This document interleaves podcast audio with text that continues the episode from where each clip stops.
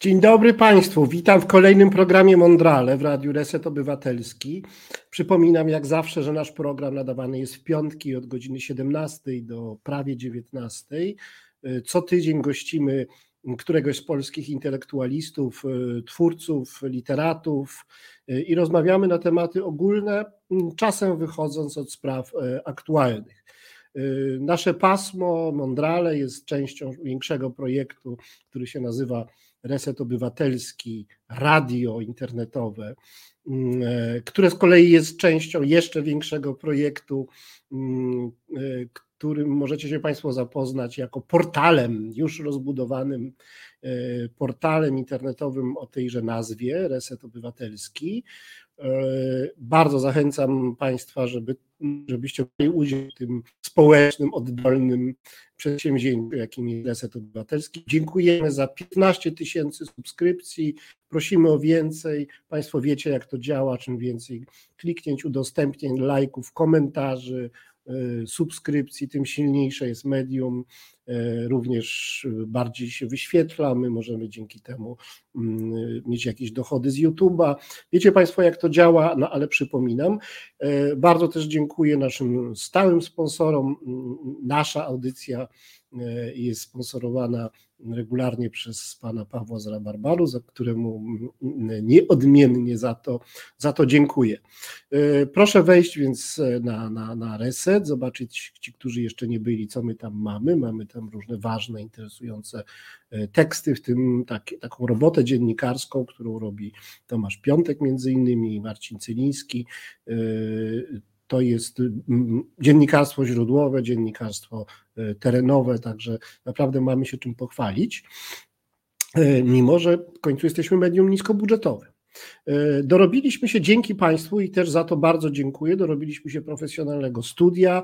Ja sobie siedzę w domu, bo jestem taki wygodny, ale generalnie powinienem być na Andersa w studiu. Mamy tam już taki green box, więc mogę mieć za sobą co chcę, na przykład palmy albo nie wiem, góry, albo książki.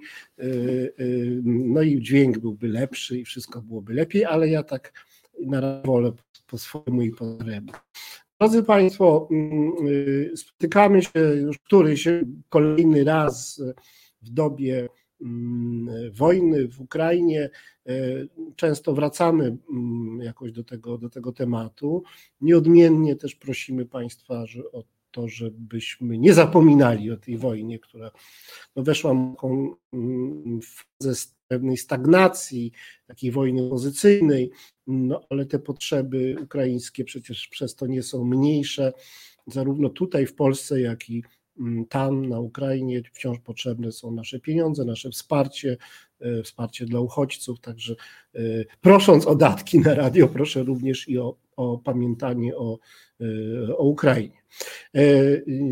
Dlatego, że mm, toczy się wojna w Ukrainie, staram się zapraszać takich gości, którzy mm, również na ten temat mają coś do powiedzenia. Z pewnością taką osobą jest dzisiejszy gość, bo mm, jest on między innymi oficerem, e, pułkownikiem e, Wojska Polskiego, e, ale także dyplomatą i doktorem politologii. Pan ambasador Piotr Łukasiewicz jest specjalistą i znawcą problematyki bezpieczeństwa. Pracował w tej dziedzinie mm, jeszcze zanim wyjechał na swoje misje na Bliski Wschód. No właśnie, dzień dobry. Dzień dobry. E, e, a potem już jako żołnierz przebywał jako atasze wojskowy w Islamabadzie, jako e, uczestnik misji pokojowej w Iraku, a następnie przede wszystkim w Afganistanie na stanowisku atasze, a potem na stanowisku ambasadora. To chyba nie jest takie częste, że żołnierz zostaje ambasadorem. Ja może się mylę, ale ja się z tym pierwszy raz stykam. Przez chyba dwa i pół roku, do, roku, do końca roku 2014, pan e, doktor Łukasiewicz był ambasadorem Rzeczpospolitej Polskiej e, w Afganistanie. E, obecnie jest związany z instytucjami badawczymi oraz edukacyjnymi jako ekspert i wykładowca, no jest doktorem politologii od profesora generała Romana Kuźniara. Specjalizuje się w tej właśnie problematyce afgańskiej, ale właśnie nie tylko. E, i w, no widać go w różnych miejscach. Ja poznałem pana ambasadora po prostu słuchając to KFM-u, e, ale, ale jest też w polityce Insight, to jest taki fachowy, ekspercki subportal e, polityki płatny. Jest związany z uczelniami okazjonalnie różnymi, z UJ-em również, gdzie, i, gdzie pracuje. Już nie, już nie, już nie tylko kolegium Civitas. Ale to się tak jest z, z naukowcami, że, że, raz są na tej uczelni, raz na tej powykładają. To tu, to tam. W każdym razie pan ambasador jest rozrywany. E, bardzo się cieszę, że tak mm, fachową siłę mamy w naszym radiu. Mam nadzieję, że e, szpiedzy e, słuchają i w ruskiej ambasadzie też mają nastawione odpowiednie detektory na, nasze, na naszą audycję. I chciałbym właśnie zacząć rozmowę z Panem od tej kwestii rosyjskiej w Polsce, a to dlatego, że właśnie przeczytałem artykuł pański publikowany na stronie polityki, e, artykuł o tym oblaniu ambasadora czerwoną farbą. I ten artykuł, muszę panu ambasadorowi powiedzieć, wydał mi się bardzo, proszę wybaczyć, niedyplomatyczny, ponieważ ja odniosłem wrażenie, że w zasadzie pan wzywa do zerwania stosunków dyplomatycznych z Rosją, no bo czymże jest wydalenie ambasadora, jeśli nie pierwszym krokiem do zerwania stosunków dyplomatycznych. Co innego walić e, ośmiu pracowników będących szpiegami, a co innego wyrzucić samego ambasadora. Więc chciałem y, ten przykład wziąć za punkt wyjścia i zapytać, jak to w ogóle jest, E, ze stosunkami dyplomatycznymi w sytuacji tak daleko idącego konfliktu. I czy to nie właśnie e, pański, pański artykuł, czy jakby nie idzie pod prąd takiego zasadniczego przekonania, że jeśli, gdy jest wojna, to tym bardziej trzeba trzymać te linie dyplomatyczne, które mogą w każdej chwili pomóc załagodzić konflikt a szczególnie e, jego kresu w jakichś momentach przesilenia mogą być e, niezbędne. Jakby wyjechał ambasador rosyjski, no to e, jakby kontakt z Rosjanami byłby szalenie przez to utrudniony. Panie ambasadorze, jak to jest? Czy, czy wojna usprawiedliwia no, likwidację placówek dyplomatycznych? Przede wszystkim, panie profesorze, bardzo dziękuję za zaproszenie już na, na Twitterze zapowiadając przyjęcie, przyjęcie pańskiego zaproszenia do, do Resetu Obywatelskiego i do audycji Mondrale, zastanawiałem się, czy sprostam tytułowi tej audycji. Mam nadzieję, że następne kilkadziesiąt minut będę w stanie udowodnić, że jednak zasługuję na tytuł przynajmniej pół Mondrali. więc, więc jeszcze raz dziękuję, dziękuję bardzo za zaproszenie. Nie wiem, czy słucha nas ambasada rosyjska, czy słucha nas ambasador Andriejew. Jemu zdaje się ostatnio usunięto z placówki 45 jego dyplomatów i wraz z rodzinami. W związku z tym tam zdaje się w tej wielkiej ambasadzie rosyjskiej nie bardzo ma kto pracować poza samym ambasadorem. Zresztą on się w rosyjskich audycjach, w wywiadach dla rosyjskich mediów żali się, że, że został praktycznie pozbawiony e, personelu dyplomatycznego, na co oczywiście Rosja zrewanżowała się swoimi e, wydaleniami. E, jeśli trudno jest w zasadzie omawiać artykuł, którego nie wiem, czy Państwo czytali, natomiast rzeczywiście jakby ja postul, postulowałem, znaczy byłem w nim oburzony, może nie tyle, że oburzony. Byłem przeciwny oblewaniu e, ambasadora rosyjskiego czymkolwiek i, i, i, e, i atakowaniu go fizycznie. Jeszcze bardziej byłem oburzony tym, że jestem oburzony tym, że policja, która powinna e, według wszelkich zasad dyplomatycznych konwencji chronić ambasadora, wiedząc, że jego pojawienie się pod grobem na, na warszawskim Mokotowie będzie uznane za, za prowokacyjne po prostu. Za, święto, za e, jego chęć świętowania 9 maja, tak zwanego Dnia Zwycięstwa nad faszyzmem będzie po prostu będzie pewnego rodzaju prowokacją, którą on musiał wykonać jako, jako urzędnik, dobry urzędnik państwa Federacji Rosyjskiej. No ale będzie to na pewno prowokacyjne i na pewno, na pewno będzie powodowało, że wielu oburzonych aktywistów, uchodźców ukraińskich przede wszystkim, ale również Polaków, którzy którym tego rodzaju gesty są nie w smak, będzie protestowało, więc zatem może dojść do, do, do, do, do incydentu również takiego fizycznego.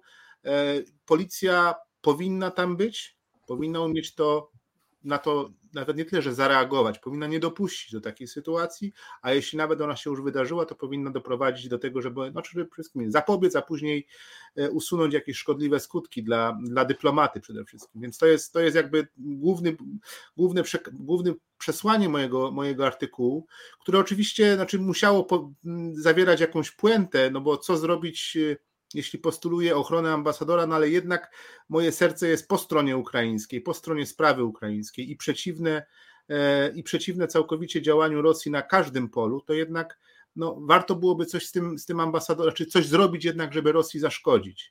E, I z całą mocą podkreślam, że szkodzeniem nie jest oblewanie go czymkolwiek, ani atakowanie fizyczne, bo to wyłącznie Andrii, ambasador Andrzejew pojawił się w tym miejscu wyłącznie po to, żeby zostać zaatakowany, żeby zostać obrażony, po to, by następnie te, to obrażenie zostało sfilmowane i pokazane nie tylko w Rosji, ale również w państwach, które zachowują neutralny stosunek, może tak bym powiedział, do wojny w Ukrainie, albo które są nieco odległe, bardziej odległe emocjonalnie od tutaj naszego kręgu europejskiego, do tej, do, tej, do tej wojny, żeby pokazać, jak Polacy są faszystowscy, antyrosyjscy, rusofobiczni, etc., etc.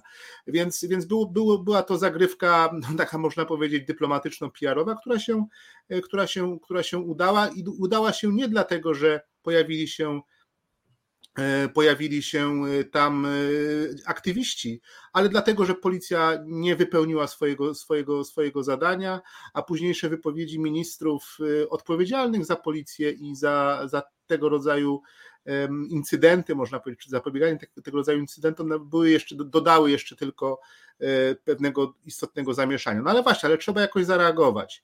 E, tutaj chciałbym trochę może jako tytuł mądrale to powymądrzać się trochę. Usunięcie ambasadora nie jest zerwaniem relacji dyplomatycznych. Można utrzymywać relacje dyplomatyczne, można uznawać e, Polska uznaje Rosję za państwo, Rosja uznaje Polskę za państwo, może nawet utrzymywać relacje dyplomatyczne, nie posiadając ambasadorów w swoich państwach. Byłoby to po prostu uznanie jednego człowieka za E, za niepożąda, osobę niepożądaną. Rosjanie uznaliby naszego ambasadora za niepożądanego, jednak ambasady zostałyby utrzymane, stosunki nie byłyby zerwane formalnie, więc jest tutaj pewnego rodzaju gradacja. To nie, to nie chodzi o to, żeby, żeby całkowicie zrywać stosunki. Ale o co chodzi? Więc chodzi o to, żeby przede wszystkim Rosji nie dawać możliwości głoszenia swoich, swoich, e, swoich argumentów w rodzaju świętowania Dnia Zwycięstwa, ale przede wszystkim chodzi o to, żeby Rosję w tej chwili umniejszyć jako państwo. Nie obrażać jej urzędników, bo to tylko i wyłącznie powoduje, że ona czuje się umocniona w swoich przekonaniach, czy też naród rosyjski czuje się umocniony w swoich przekonaniach i, i, i wierzy w to, co mówi przywództwo, ale żeby Rosję umniejszać jako państwo, znosić jej znaczenie, które, mu, które sobie sama nadaje trochę bezpodstawnie, w dużej mierze bezpodstawnie. I właśnie takie usunięcie ambasadora, moim zdaniem, prze, prze, przemówiłoby mocniej do, do, do rosyjskich, do, jeśli ktokolwiek interesuje się dyplomacją rosyjską w Rosji, e, to było, wywarłoby w moim przekonaniu lepszy efekt niż, niż spostponowanie go i oblanie go jakimiś maziami. E, I, i, i mówię, i to takie staje cały czas oczywiście, oczywiście po stronie sercem, po, po stronie tych aktywistów, zwłaszcza ukraińskich. Natomiast, natomiast jeśli chcemy naprawdę zaszkodzić Rosji, to umniejszajmy ją, dezawuujmy ją mhm. jako państwo, jako, jako imperium, które sobie samozwańczo nadała ten, ten, ten, ten tytuł taki imperialny. E, ma do tego oczywiście powody, mając 6 tysięcy głowic e, z ładunkami nuklearnymi, ale, ale też są, są tutaj takie, że tak powiem, uszczerbki, które może ponosić i które w moim przekonaniu kiedyś się zbiegną w wielki uszczerbek, jakim będzie w ogóle zniesienie Rosji jako w dotychczasowym kształcie. Nie wiem, co się z tego wyłoni, oczywiście, ale to jest kwestia jakiejś futurologii. Natomiast, jak mówię, pomniejszanie takie urzędowe, instytucjonalne, państwowe Rosji jak najbardziej jest tym, co powinniśmy wszyscy jako ten tak zwany zbiorowy Zachód robić. Rozumiem, ale wobec tego chciałem jeszcze podrążyć tę kwestię e, natury dyplomacji. Wydaje mi się, że e, obecny konflikt pokazuje, i również pańskie wypowiedzi są tego przykładem, że zmienił, zmienił się charakter czy pozycja, miejsce e, dyplomacji w całokształcie narzędzi uprawiania polityki międzynarodowej i że to, co sobie dotąd wyobrażaliśmy o dyplomacji, że to jest takie e, staroświeckie, pełne kurtuazji, gabinetowe, oprawione w rozmaite mm, takie formy E, i konwenanse z wyraźną zaprawą luksusu, e, no, tworzenie przestrzeni komunikacyjnej dla e, nieformalnych i formalnych rozmów w spokojnej atmosferze, które niekoniecznie w zgodzie z tym, co mówi ulica i co myślą sobie w głębi duszy politycy i co można przeczytać w gazetach, gdzieś tam załatwiają sprawy, żeby było dobrze. To jest taki tradycyjny wizerunek dyplomaty. On niby zależy od ministra, reprezentuje rząd, ale też ci ambasadorowie mają trochę takiej autonomii. Generalnie są po to, żeby państwa, mm, żeby deeskalować konflikty, żeby szukać porozumień, chronić e, własnych obywateli, wspierać e, jakieś misje, Y, mm, nie zawsze jawne, czasem tajne. No i to dyplomacja, coś bardzo cywilnego, coś bardzo takiego też y, y, no, formalnie staroświeckiego i luksusowego, z własną obyczajowością, językiem, konwenansem, z całym, całym protokołem, świadomie takim archaizującym. A tu się wydaje, że ten model dyplomacji się jakoś chyba skończył. Bo pan sam jest kimś zupełnie zaprzeczającym tego, te, to rozumienie dyplomacji. Ja jakoś bardziej widzę pana w mundurze polowym niż we fraku. W ogóle nie wiedziałem, że. Znaczy, może w XIX wieku oficerowie tacy tytularni oficerowie, nie polowi, tylko tacy oficerowie, e, mm, no, powiedzmy, honorowi bardziej, e, e, bywali dyplomatami, żeby ładnie ich mundury wyglądały, ale tacy prawdziwi żołnierze, a przecież pan ambasador był, zdaje się, prawdziwym żołnierzem, siedział w Iraku, no to to jest prawdziwy żołnierz. Nie słyszałem. Wydaje się, że ten, jakby ta, ten świat wojska jest, jest radykalnie oddzielony od tego radykalnie cywilnego świata, którym jest właśnie dyplomacja.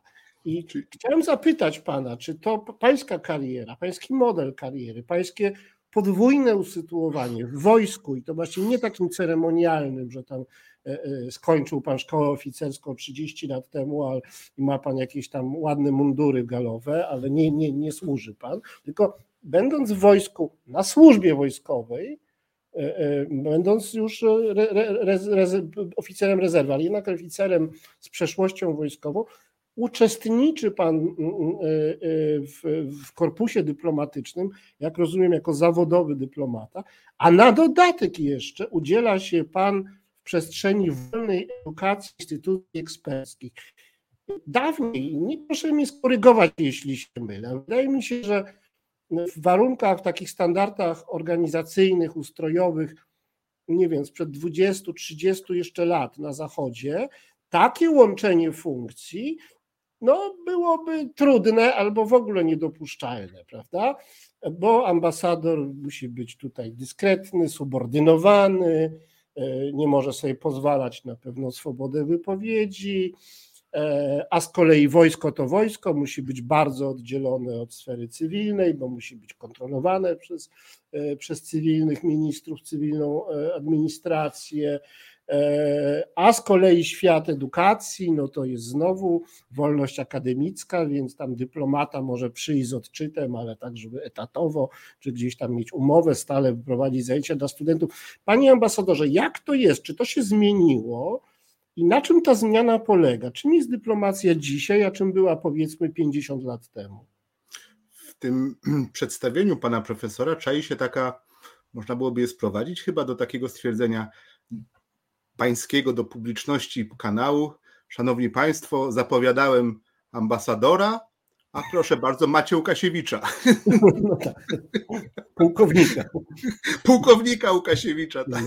Miał być ambasador, miała być dyplomacja, a proszę, jest, jest Łukasiewicz. Y, nie, było, y, oficerowie grają wojskowi grają rolę w dyplomacji oczywiście. Ja nigdy oczywiście nie aspirowałem do tego, by być um, dyplomatą y, w Mekce dyplomacji, czy to w Paryżu, czy w Londynie, czy, czy w innych y, miejscach, które kojarzą się E, faktycznie z tą dyplomacją dyskretną, może nawet jest takie określenie, dyplomacja klubowa, to znaczy e, taka, gdzie, gdzie się przychodzi i dyskutuje i ustala i w tym small talku tak zwanym dyplomatycznym wykuwają się różne, różne traktaty. To, to, to, jest, to jest jednego rodzaju dyplomacja. E, ja zostałem dyplomatą z bardzo znaczy dyplomatą wojskowym, znaczy nie z prostego powodu, po prostu, po prostu pracowałem w tym, w, takim, w tym fachu, e, no co tu dużo mówić, wywiadowczym przez całą swoją karierę wojskową, więc, więc zostanie dyplomatą wojskowym nie było tutaj dla mnie niczym, niczym zaskakującym. Natomiast mój przypadek wyjazdu do Afganistanu był spowodowany wyłącznie tym, że że, że byłem wcześniej dyplomatą wojskowym, znałem Afganistan, znałem Kabul, znałem ambasadę. Był to też bardzo szczególny, szczególny moment y, kończenia misji wojskowej w Afganistanie w 2013-2014 roku. W związku z tym minister Sikorski czasami się też śmiałem. Nie, ma, nie miał nikogo innego, tylko Łukasiewicza miał, więc wysłał go do, do Afganistanu po to, żeby y, jakieś tam specjalne, specjalne zadania y, wykonał, zakończył, reprezentował w miarę mniej lub bardziej godnie prezentował, prezentował Polskę. Mam, mam nadzieję, że wyszło, wyszło mi to całkiem, całkiem nieźle. Mój pobyt Faktycznie ma pan rację w jednym, chyba że, czy znaczy we wszystkim ma pan profesor rację, ale w jednym szczególnie, to znaczy e, rzadko zdarza się, żeby pułkownik wyjeżdżał do ambasady. Z reguły są to generałowie, e, którzy wieńczą swoją karierę oficerską, karierę wojskową jakimiś, jakimiś wyjazdami dyplomatycznymi. E, pułkownika bodajże chyba jeden tylko, czyli właśnie niestety ja jestem takim przykładem pułkownika, który, który został, został ambasadorem w, w najnowszych przynajmniej dziejach e, wolnej Rzeczpospolitej. No w każdym razie e, mówi pan, pyta pan o, o dyplomację taką, znaczy klubową versus dyplomacja wojenna. Trzeba dać odpowiedniego, mam wrażenie, człowieka do odpowiedniego miejsca. Afganistan był miejscem szczególnym, był miejscem, gdzie mieliśmy wyłącznie interesy wojskowe i to nawet interesy nie tyle z Afganistanem związane, chociaż relacje polsko-afgańskie są długie, ponad stuletnie i, i, i były nawet w, pewnego, w pewnych okresach bardzo ożywione, no to jednak w tym, w, tym, w tym okresie interwencji amerykańskiej koalicyjnej w Afganistanie były, sprowadzały się wyłącznie do spraw wojskowych. E, a wręcz można powiedzieć, że one były bardziej nastawione, nasza obecność w Afganistanie bardziej nastawiona była na, na sprawy natowskie, na sprawy sojuszu z Ameryką, na sprawy sojuszu z innymi członkami koalicji, niż nawet na te relacje dwustronne z, z Afganistanem, do czego żołnierz, mam wrażenie, może się przydać, jeśli zna, e, jeśli zna ten, ten powiedzmy, powiedzmy ten koalicyjną atmosferę współpracy, no właśnie wojskowej. No, do tego jeszcze do, dołożywszy moje, moją, moją znajomość, jednak nabraną w latach wcześniejszych Afganistanu, moje kontakty, które tam, e, tam posiadałem, wydawało się to wówczas całkiem niezłym pomysłem dla ówczesnego, ówczesnego szefostwa polskiej dyplomacji. No i tak się, i tak się, e, tak się to tak się to ułożyło. E, ja zapamiętałem ten okres jako bardzo taki właśnie taki niedyplomatyczny, w tym sensie, że, że nie, było, było tam, nie było tam bynajmniej balów, rautów i, i, i wielkich przyjęć, bo ten czas, był taki czas w Afganistanie, że były i bale, rauty i, i przyjęcia. mniej więcej w okresie 2007-2009. Później była to już po prostu, po prostu była to, to misja taka wojskowo-dyplomatyczna do wypełnienia e, i, i, no i, i, na którą się zgłosiłem, którą, której, z, której, z którą wziąłem z pewnym e, zainteresowaniem, można tak powiedzieć, oględnie e, udział. No i tak się, tak się, to, tak się to potoczyło. E, ostatnio, znaczy zamknąłem swój okres afgański e, książką, którą niedawno, którą niedawno się ukazała o, o historii talibów, czyli tego ruchu, z którym, z, którym, z którymi walczyliśmy, który zwalczaliśmy, a który ostatnio e, w ubiegłym roku wziął władzę i, i odzyskał Afganistan po, po 20 latach wojny dom, znaczy takiej rebelii w której talibowie brali, brali, brali, brali udział. E, więc są różne rodzaje dyplomacji. Dyplomacja taka, no takie powiedzmy tak najbardziej klasyczna, kojarząca się e, no właśnie z tym, co pan profesor powiedział, o, o czym pan mówił, o, o rozmowach, o, o traktatach, o, e, o gestach dyplomatycznych, ale również ta dyplomacja taka bardziej polowa. Mój, jeden z moich kolegów, poprzedników mówił o dyplomacji indoorowej i outdoorowej. No to myśmy w Kabulu mhm. mieli taką outdoorową dyplomację, kiedy trzeba było było po prostu nie w, we fraku, nie w, w eleganckich surdutach, ale raczej w, w, mundurach, czy też w jakichś takich ubraniach e, bardziej dostosowanych do afgańskiej mhm. pustyni e, i do afgańskiego kurzu e, występować, a nie, a nie właśnie na tych, na tych, na tych salonach. To jest, to, to, jest, to jest miejsce, miejsce specyficzne, gdzie są pewne zagrożenia, jest, jest, jest bardzo dużo ciekawych rzeczy do było, było do zrobienia. I, i, i, i jak powiadam, wiele się wtedy działo. Pomagaliśmy Polakom, pomagaliśmy żołnierzom, pomagaliśmy e, naszym żołnierzom oczywiście w pełnieniu ich misji, pomagaliśmy obywatelom polskim, którzy w jakiś różnych dziwny sposób znaleźli się w Afganistanie i potrzebowali pomocy, więc była to misja, po prostu misja, misja ciekawa, która miała ten, ten bardzo specyficzny, w moim przypadku akurat y, dość silnie zarysowany wątek, że ja miałem dość intensywne kontakty z tak zwaną drugą stroną, to znaczy starałem się przynajmniej mieć intensywne kontakty z, z rebeliantami. Po pierwsze po to, żeby, żeby móc mieć możliwość załatwiania spraw, które wydawały się ważne dla, z punktu widzenia no, może interesów państwa polskiego to jest bardzo dużo powiedziane, ale no, ale kontyngentu, który to państwo reprezentował w Afganistanie, więc, więc nie stroniłem od takich kontaktów, a wręcz przeciwnie, poszukiwałem ich czasami z sukcesami i co uznawałem zawsze za najważniejszą rzeczą w ogóle w życiu człowieka, nie tylko w życiu dyplomaty, to jest poznać poznać jak najwięcej. Poznanie jest tą, jest, jest, jest y, y, królową istnienia, można powiedzieć, więc, więc to Panie ambasadorze, no, dla mnie to jest zupełnie nowość, ale to jest kwestia mojej ignorancji, że generałowie y, są wysyłani na placówki dyplomatyczne. Właśnie wydawało mi się, że jest to pewne tabu, że jak wojskowy to wojskowy, a, a dyplomacja jest mm, bardzo silnie cywilna. Ale teraz rozumiem, że to po prostu różnie bywa, że są różne placówki i, i różne jakby rodzaje dyplomacji, różne pola dyplomatycznego mm, działania. Y, no rzeczywiście no, model ambasadora y, amatora, który jest jakimś tam profesorem powiedzmy, z jednej strony, poprzez ambasadora zawodowca, który z jednej placówki do drugiej się przenosi przez całą swoją karierę, a i na końcu model ambasadora E, żołnierza, który przesiada się z e, powiedzmy krzesła dowódcy e, na fotel ambasadorski, bo zna teren, a teren jest trudny i naznaczony konfliktami. Teraz rozumiem, że, że to po prostu bywa różnie i moje wyobrażenie o, o dyplomacji było po prostu jednostronne naj, najzwyczajniej.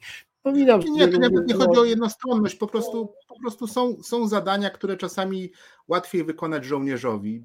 Miałem dobre mhm. relacje z generałami, z dowódcami kontyngentów. Dobre albo złe, bo to różnie bywa w, te, w tego, typu, mhm. w tego typu misjach, e, ale też y, to nie, nie, mówiąc o tym, że bo moi poprzednicy, którzy byli cywilnymi dyplomatami, wybitnymi dyplomatami y, polskimi, Jacek Najder, Maciej Lang, y, to, to, byli, to byli wybitni dyplomaci i są wybitni dyplomaci. polscy sprawdzali się fenomenalnie w Afganistanie. Akurat w tym momencie, kiedy, kiedy.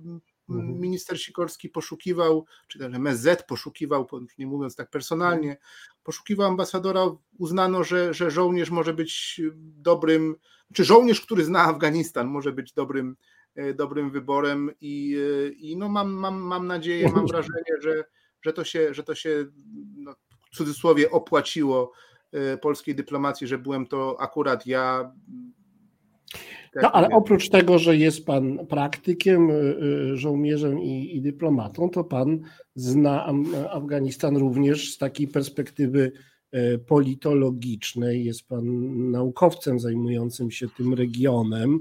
Napisał pan doktorat na temat powstawania Afganistanu nowego przy udziale zewnętrznych sił ale także ostatnio wspomnianą książkę o talibach.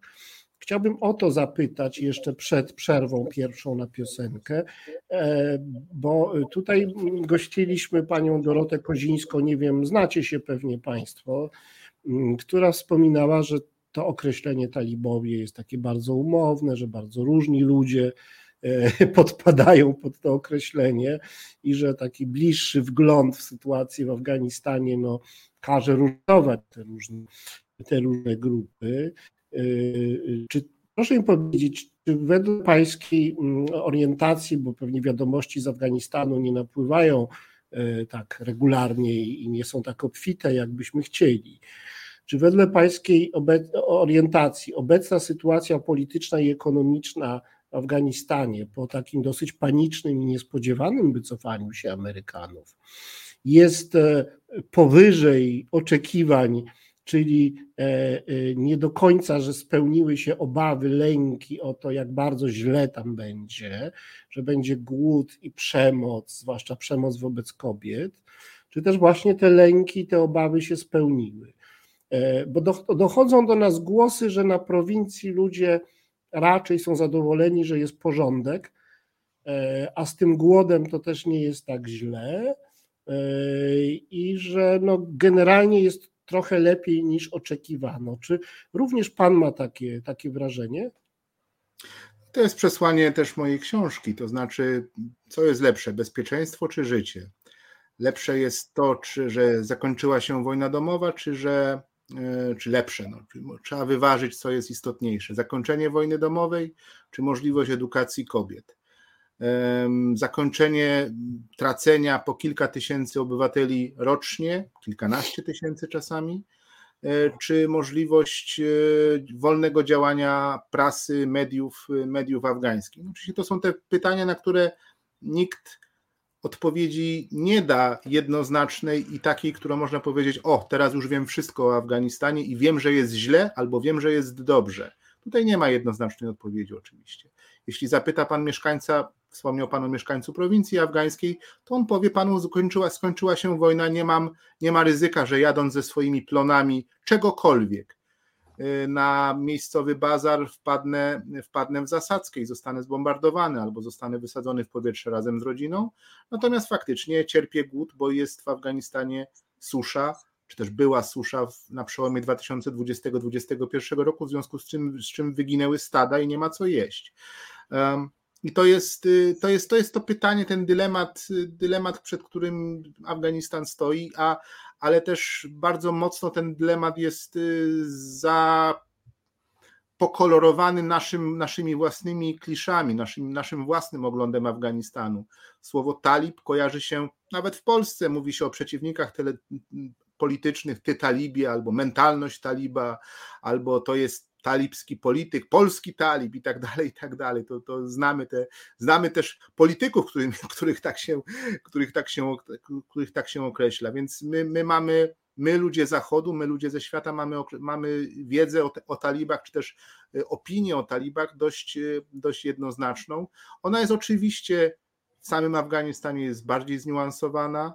E, talibowie z lat 90. młodzi mężczyźni poszukujący własnych tożsamości, własnych korzeni, własnego miejsca w świecie, wykorzenieni z tradycji afgańskiej, bo przecież urodzeni albo wzrastający w obozach dla uchodźców w państwie obcym, poszukiwali, swojej, poszukiwali czegoś do zrobienia i znaleźli swoje, swoją, swoją tożsamość, znaleźli w, w religii. I to takiej religii w bardzo ostrym, fundamentalnym, gdzieś sięgającym jakichś takich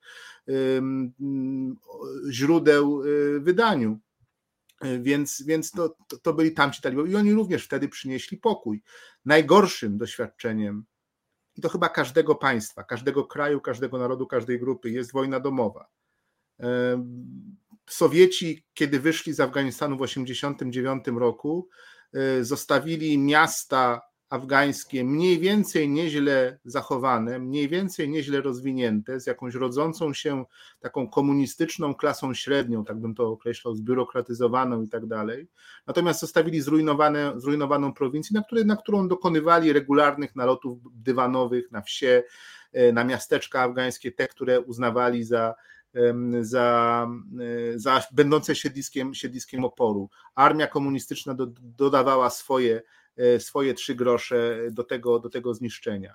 Natomiast miast nie ruszali. Natomiast kiedy zakończyła się wojna domowa, pozostawieni bez celu sami mujahedini, czy też tak zwani znaczy mujahedini, czyli bojownicy o pokój, bojownicy o świętą sprawę, rzucili się sobie jako żywo do gardeł i od 92 roku prowadzili systematyczne, dokumentne, bardzo dokładne ostrzeliwania w zasadzie całych połaci miast, całych dzielnic, czyniąc sobie różne rozrywki z tego, że y, ustawione, ustawione nam na wzgórzach działa bezodrzutowe, rakiety, armaty, y, gdzie tylko zobaczyły, że się ktoś rusza na ulicy, to tam, tam kierowały ogień w stosunku do dzielnic, które były zamieszkane przez, inną, przez inne ugrupowanie, inne stronnictwo.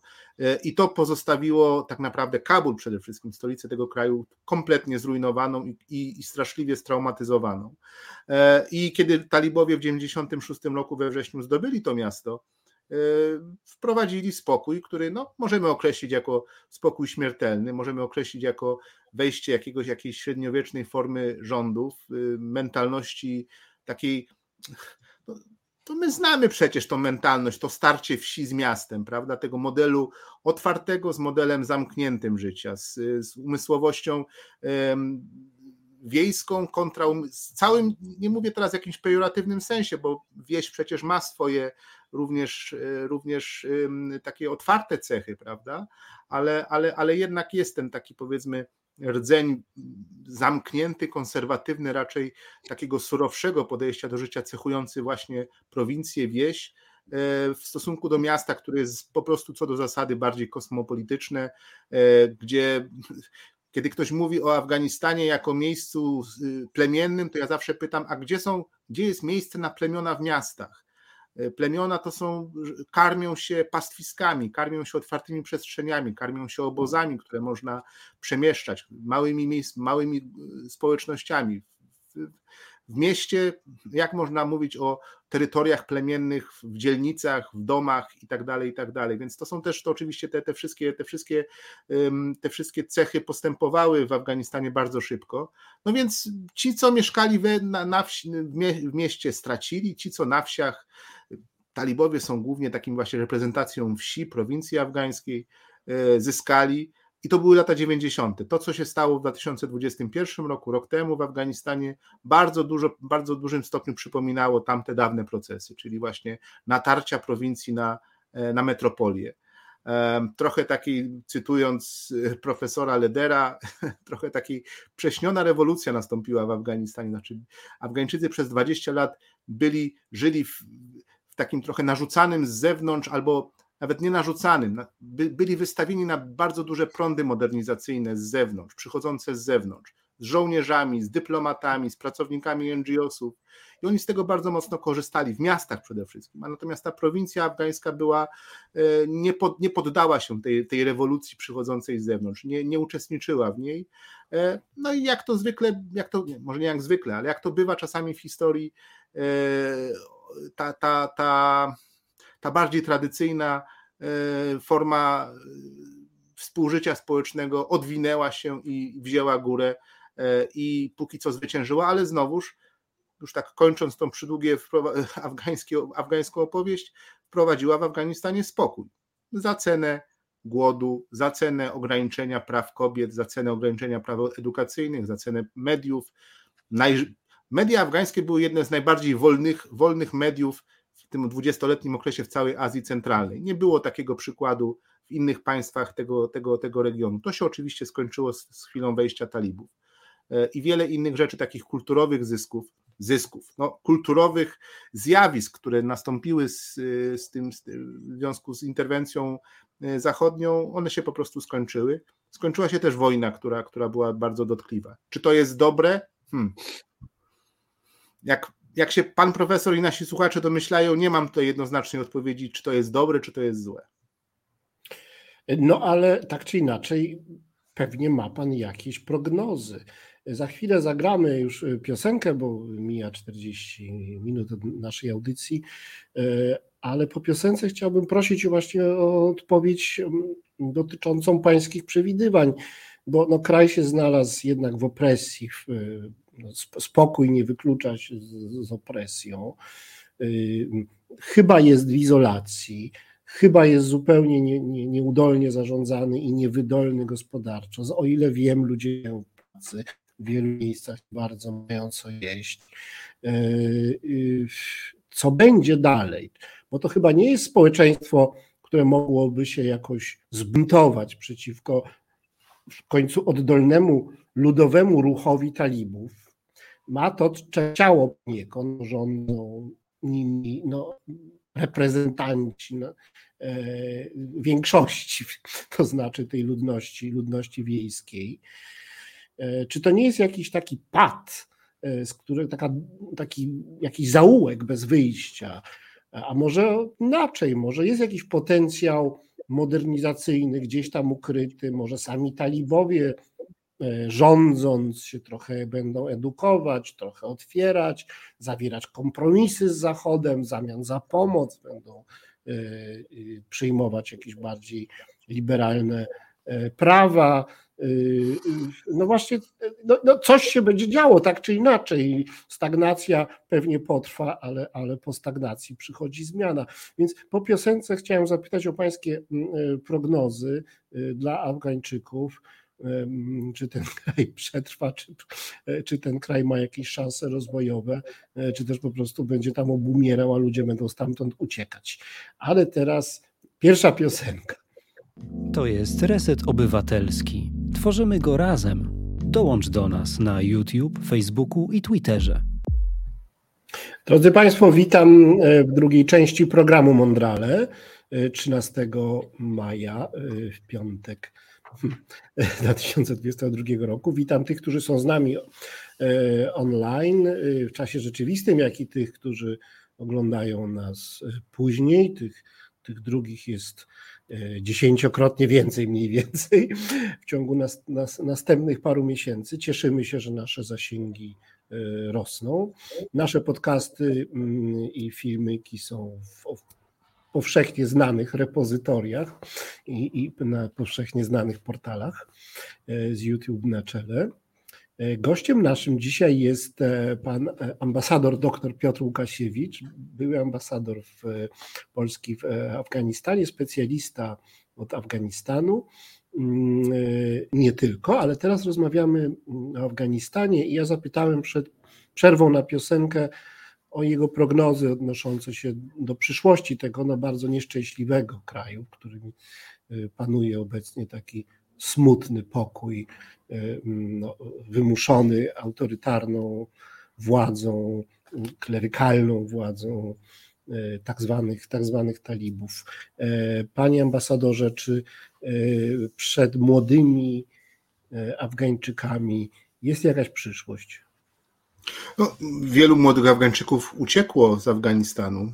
Afganistan w sierpniu ubiegłego roku i w kilku następnych miesiącach przeżył e, dekapitację, e, dekapitację elity intelektualnej, urzędniczej, oficerskiej, e, zawodowej, również takiej demograficznej, jeśli chodzi o, o tych najbardziej zmobilizowanych do, do działania, do życia przedsiębiorczych ludzi, bo i też biznesmeni uciekali dość, dość intensywnie z tego kraju, kiedy talibowie postępowali, a, a, a koalicja amerykańska, koalicja pod przewodnictwem Amerykanów się wycofała. Więc po pierwsze, ten Afganistan, którego ja, który ja znałem, e, dość mocno stracił na tych, na, ponad 200 tysięcy, no właśnie tych, tych takich, no nie chcę powiedzieć najlepszych Afgańczyków, bo każdy jest najlepszy, e, tylko tych ludzi, którzy byli najbardziej, tak, tak powiem, ruchomi, jeśli chodzi o, o, zdolności życiowe, po prostu uciekło. To po pierwsze. Po drugie, Afganistan jest państwem, które jest na y, utrzymaniu świata i był nim przed wojną z Sowietami, y, był, w nim, był nim czasie tej wojny, był nim w czasie pokoju, który nastąpił po Sowietach, później, później w czasie po, po inwazji amerykańskiej również. To jest państwo, które od kilkudziesięciu lat jest na, jeśli chce się rozwijać, to tylko i wyłącznie w oparciu o pieniądze z zewnątrz. E, I teraz tych pieniędzy równie mocno potrzebuje, albo nawet jeszcze mocniej niż kiedy e, społeczność międzynarodowa była tam obecna. E, jest również państwem, które, którym się wiele tych państw, które do tej pory były sponsorami Afganistanu, przestało interesować. Ja czasami lubię psychologizować na temat zachowania, na temat polityki międzynarodowej i myślę sobie, że to dezinteresment, które Amerykanie okazują Afganistanowi obecnie, wynika z pewnej no, poczucia takiego, takiego no, no jednak trochę wstydu za to pospieszne wycofanie, które przecież przebiegało w bardzo, e, bardzo takich nieimperialnych, nie, nie oczekiwalibyśmy od Amerykanów, że zachowają się tak, jak się zachowali. W związku z tym ich to wycofanie się, takie zainteresowania również jest troszeczkę efektem trochę może takiego wstydu, może poczucia, poczucia winy. Nie wiem, to jest takie psychologizowanie, nie wiem, czy to jest najlepszy, e, najlepsze narzędzie do opisywania polityki międzynarodowej. Na pewno, na pewno świat się przestał Afganistanem interesować poza incydentami, takim, takim anegdotycznym zainteresowaniem, no właśnie, co tam słychać u kobiet, czy mogą chodzić do szkół dziewczęta, y, czy jest edukacja, to są, to jest zaledwie wycineczek, nie największy, nie najważniejszy tego, co się w Afganistanie dzieje i tego, co się będzie działo y, w przyszłości. Nie śmiem przewidywać, co się z Afganistanem stanie. Jest to państwo, kraj, miejsce zaskakujące, które ma y, historycznie miało taką cechę, że przypominało od czasu do czasu o sobie całemu światu i przypominało o własnej ważności wynikającej i z położenia, i z więzów kulturowych, i z położenia geograficznego, no i takiego z, z też również z takiego zainteresowania państw ościennych sytuacją w Afganistanie. Teraz tam jest to miejsce, gdzie przechodzą, gdzie powinny przechodzić albo przechodzą szlaki komunikacyjne, szlaki również myśli się o szlakach energetycznych, o gazociągach i tak dalej, więc Afganistan wróci. W jakiejś formie to zainteresowanie się odbuduje, prawdopodobnie e, w takiej, której nie będziemy ani się spodziewać, ani nie będziemy oczekiwać. Nie chcielibyśmy takiego zainteresowania, ponieważ, no jak mówię, na razie świat się z Afganistanu wycofał. Rosjanie próbują tam jakoś rozgrywać swoje giereczki, nie do końca im to wychodzi. Gdzieś słyszałem o jakichś możliwościach wręcz, że jacyś najemnicy, afgańscy najemnicy gdzieś mogą walczyć w, w, Ukrainie, ale to są jakieś bardzo takie znowuż anegdotyczne informacje, nie, nie, nie, nie, nie przywiązywałbym do nich specjalnie wagi. Walczą po stronie Rosji, więc to, to jakby to, to, to uzupełniając. W tej chwili Afganistan po prostu stracił, stracił na znaczeniu i to bardzo, bardzo mocno. Jest wyrzutem sumienia z pewnością, no bo sam pan profesor rozpoczął pytanie od tego, no, że jest głód, że jest bieda, że jest y, groźba, groźba wielkiego głodu, tak, y, której tej, tej, tej zimy miało nastąpić jakaś katastrofa humanitarna. Ona zdaje się nie nastąpiła, przynajmniej my nie wiemy o niej, bo też i zainteresowanie mediów Afganistanem się y, dość, dość, dość mocno zmalało i, i uczyniwszy te te kilka tych takich, no, można powiedzieć, faktycznych przedstawień tego, jaka jest pozycja świata wobec Afganistanu, nie idę dalej, nie, nie, chcę, nie chcę mm, przewidywać, czy to będzie miejsce, z którego będzie jakieś nieszczęście kolejne wyjdzie, czy może wręcz przeciwnie, będzie się ono rozwijało. Talibowie jako władcy nigdy dotąd nie mieli szansy naprawdę się pokazać jako rządzący. W latach 90. ich władza została zerwana, przerwana przez interwencję, przez działanie Arabów, czyli Al-Kaidy i Arabów Osamy Bin Ladena, a następnie interwencję amerykańską. Później byli takim rządem na uchodźstwie przez 20 lat, teraz znowu zaczynają rządzić. No i kto wie, czy istniejąca przecież antytalibska partyzantka wciąż jeszcze w Afganistanie, czy ona się jakoś nie ogarnie na przykład i nie znowuż nie, nie rozpocznie jakiejś na, na, na większą skalę wojny domowej.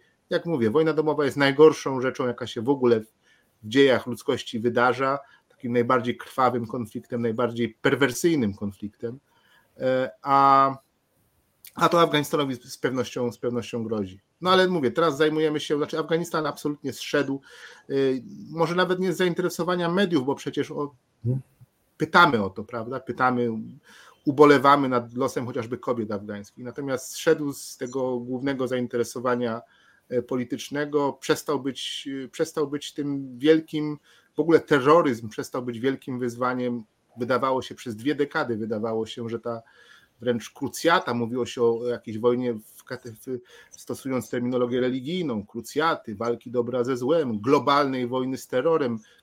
Amerykanie stosowali jakieś takie apokaliptyczne określenia, e, które podnosiły pojęcie terroryzmu do do, na wyższy poziom niż on na to zasługiwał de facto. I to się skończyło po prostu. E, chciałbym jeszcze jedno pytanie zadać o Afganistan. Rzeczywiście to jest bardzo ważne, że dzieje tego, tego konfliktu tak się jakoś ułożyły, że zdemitologizowało się nasze rozumienie, nasze, czyli laików, rozumienie w ogóle istoty tego sporu cywilizacyjnego, kulturowego pomiędzy tym regionem biedy i islamu, a, a, a Zachodem. I że ta kategoria ten terroryzmu, terroryzmu światowego e, e, przestała być tutaj kluczowa. I rozumiemy, że to jest w ogóle skomplikowany świat, a nie jakaś jedna siła zła. E, I, I, to jest jakiś uzysk poznawczy. E, ja w związku z tym jeszcze chciałem zapytać, czy taki nasz może mit Afganistanu, jakiego, jako takiego kraju, gdzie e, produkuje się narkotyki, a wszystkie ugrupowania islamskie znajdą dla siebie jakąś norę, czy ten mit jest, ma jakieś oparcie w rzeczywistości i czy władza talibów taka no realna, powiedzmy, że większość terytorium Afganistanu jest kontrolowana przez no jakąś tam koalicję tych ugrupowań talibskich, e, czy ta nowa sytuacja polityczna jest e, jakby dla innych sił radykalnego islamu, walczącego islamu jest korzystna, czy nie? Czy Afganistan może być takim hubem terrorystycznym, czy nie?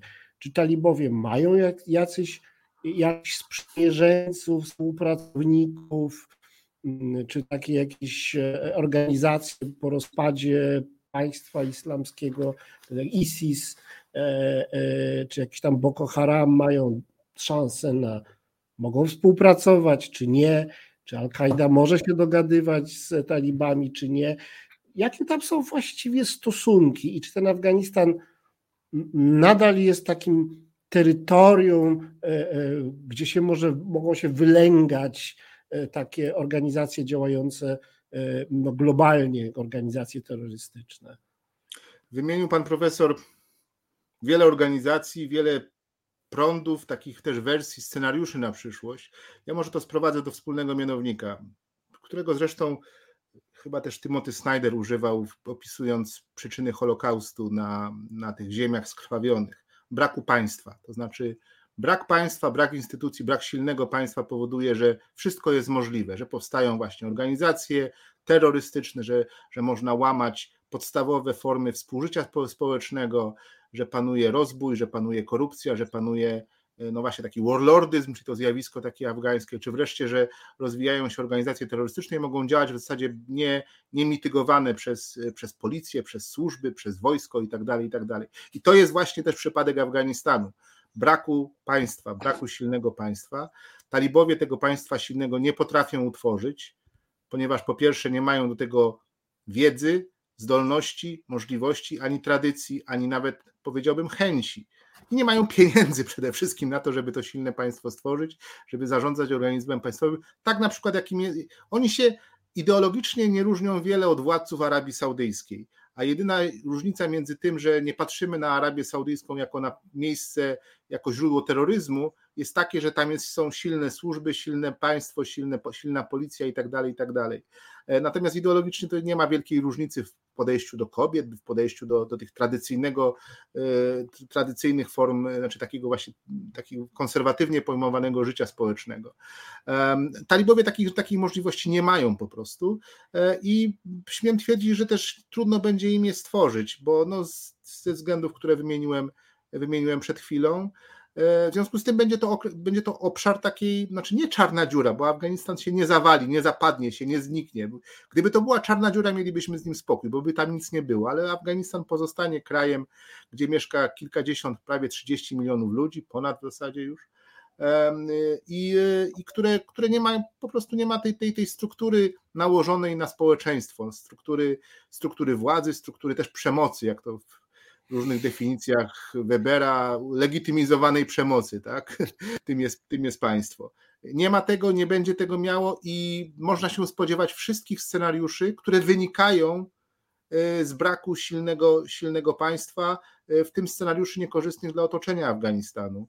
E, I, I, tu jest ta, ten potencjał do, do, do, takich, do, do tych takich działań chaotycznych, do takiego no, promieniowania chaosem, uchodźcami, chorobami, pandemiami, no, przy, grupami terrorystycznymi, czyli wszystkim tym, co wynika z upadku, z upadku państwa i, i, i, tej, i tej szkodliwości, e, jaką, jaką tego rodzaju zjawisko, zjawisko niesie. Więc ja tutaj nie, nie, nie chcę przewidywać, jaki będzie scenariusz dla Afganistanu za rok, za, za, za pięć lat Talibowie są grupą rewolucyjną w pewnym sensie. Znaczy, to jest ten moment rewolucyjny, mieli swój w latach 90., mają też teraz.